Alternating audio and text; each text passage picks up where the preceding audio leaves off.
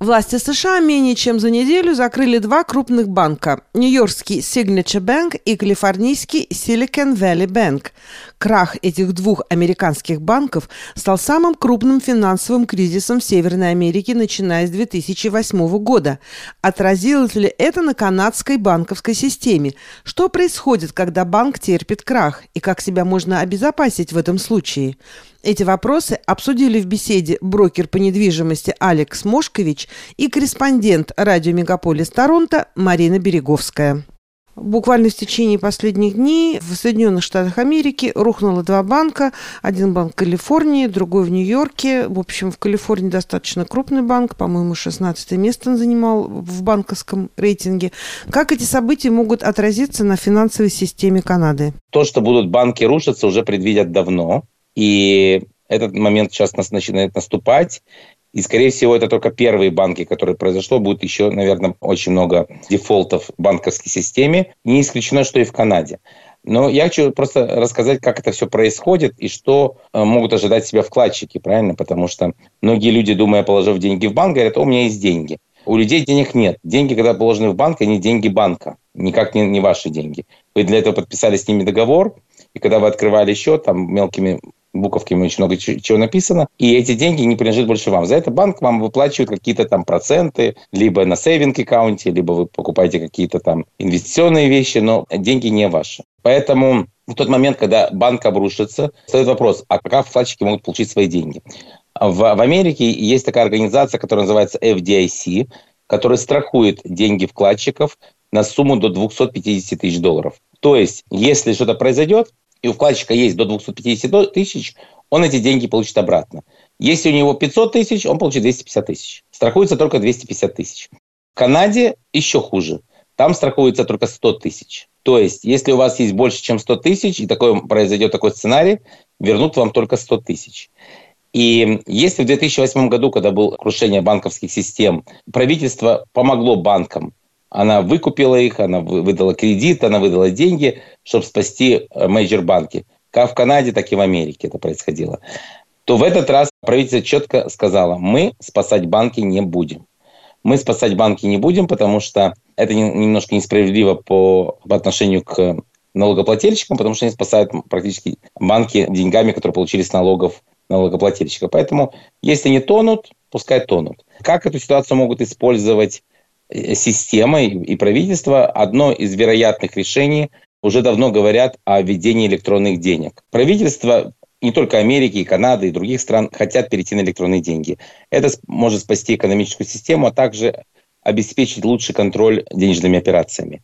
И это уже как, знаете, уже из, как из фантастических фильмов. То есть теоретически в любой момент деньги можно отключить. Не знаю, что это они будут делать, но в принципе мы уже видели прецедент, который произошел, когда тракеры бастовали, как вдруг закрыли банковские счета тем, кто делал пожертвования, даже 10 долларов перевел на эту компанию, вдруг им закрыли банковские счета. Это вообще было нарушение какой-либо демократии, но это было сделано. И поэтому неизвестно, что произойдет в будущем. И народ добровольно не перейдет на электронные деньги. Но, во всяком случае, не, не очень хочет переходить. И вот один из способов перевода на электронные деньги – это если банки будут обрушиваться, то FDIC, например, будет выдавать вот эти деньги, которые будут возвращать, скажем, 250 тысяч, он вернет это электронными деньгами. И тем самым постепенно переведут все на электронные деньги. Это один из сценариев. А, опять же, это кажется фантастика, но в принципе он возможен. Теперь, если в Канаде такое происходит, здесь тоже есть такая компания, которая это иншур ваши вклады, но она страхует до 100 тысяч. То есть, если у вас было больше, чем 100 тысяч, это может исчезнуть. Вторая проблема, которая может быть, это кредитные линии. У многих людей есть кредитные линии. Эти кредитные линии использовались для покупки других домов, для каких-то инвестиций, или просто у людей есть кредитная линия, и они думают, окей, у меня есть кредитная линия там на полмиллиона, к примеру, да? Если надо будет, я всегда могу взять оттуда деньги, да? И получается, что человек рассчитывает на эти деньги. Что может произойти, когда банки начинают тонуть, прежде всего, что они могут сделать, а им нужна ликвидность, им нужны деньги. Хотя, я вам скажу, наши банки построены немножко отлично от американской системы, поэтому у них есть как бы больше бэкапа, чем есть у американских. Поэтому нашим банкам так обанкротиться будет намного сложнее, чем в Америке. Но если вдруг такое будет происходить, что прежде всего сделают банки, которым надо как-то получить доступ к кэшу, да, к деньгам, это закрыть кредитные линии, чтобы у них не забрали еще больше денег. Другая вещь – это то, что им нужен доступ к трежерс.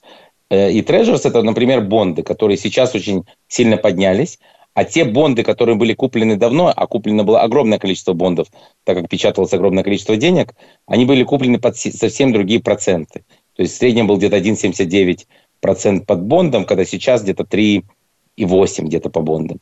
То есть, э, получается, если продавать те бонды, которые были куплены по доллару 79, то это большие-большие потери и большие лоссы. Поэтому банку это не очень выгодно делать, но может другого выхода не быть. Но, тем не менее, э, если они не продали, то они не потеряли, как говорится. Так вот, эти кредитные линии могут закрыть. То есть у человека может не оказаться денег, то есть максимум 100 тысяч, и перекрыть доступ к тем деньгам, которые они планировали, если что, взять с кредитной линии, тоже может произойти. Опять же, это все теория, но в принципе не, не такая уж она фантастическая. Она спокойно может произойти. И уже не раз были происходили вещи, когда банк закрывал кредитные линии, а он имеет это право сделать без каких-либо предупреждений. Да. Алекс, а что же делать э, в этой ситуации? Что вы посоветуете вкладчикам и вашим будущим покупателям? Однозначно такого решения нету, правильно? У каждого своя ситуация. Я поэтому часто людям говорю, если вы хотите оценить вашу ситуацию, зайдите на freemeetings.ca, и там можно заказать бесплатную консультацию именно по вашему случаю. Но в общем, я скажу такая вещь. Я уже неоднократно на всех своих вебинарах, семинарах, и это уже происходит, наверное, не один год, даже до того, как мы попали в эту ситуацию, даже когда все цвело и все росло, я все время говорил, разбивайте деньги на три корзины. И в этих трех корзинах должны находиться разные продукты. Значит, первая корзина – это наличные. И у кого сейчас нету дома какой-то суммы наличных денег, это немножко опасно. Кстати, как было тот случай, когда закрыли банковские счета людям, делавшие пожертвования на конвой свободы, да. Многие люди остались без средств заплатить даже за хлеб. Просто закрыли банковский счет, карточки не работают, ничего не работает, наличных нет, ничего не сделаешь. Поэтому наличные деньги надо иметь. Какая сумма наличных денег? У каждого как бы своя ситуация, поэтому надо это посчитать. Для каждой семьи это разная сумма. Вообще нужно иметь денег примерно из расчета того, чтобы полгода можно было прожить, если никто не работает. Да? Например, если вы 5 тысяч долларов вам нужно, чтобы прожить в месяц, значит, вам надо иметь 30 тысяч. Для этих именно ситуаций. То есть на полгода. Вот это кэш должен быть. Вторая корзина – это те продукты, которые не подсоединены к банковским системам. Это золото, серебро, криптовалюта.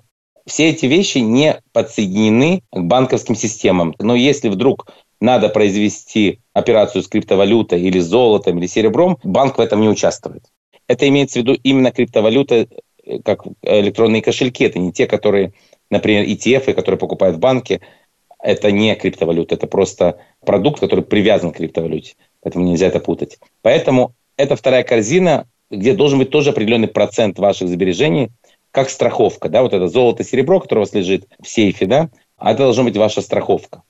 И третье – это недвижимость и бизнесы. Но и то, и другое должно приносить прибыль.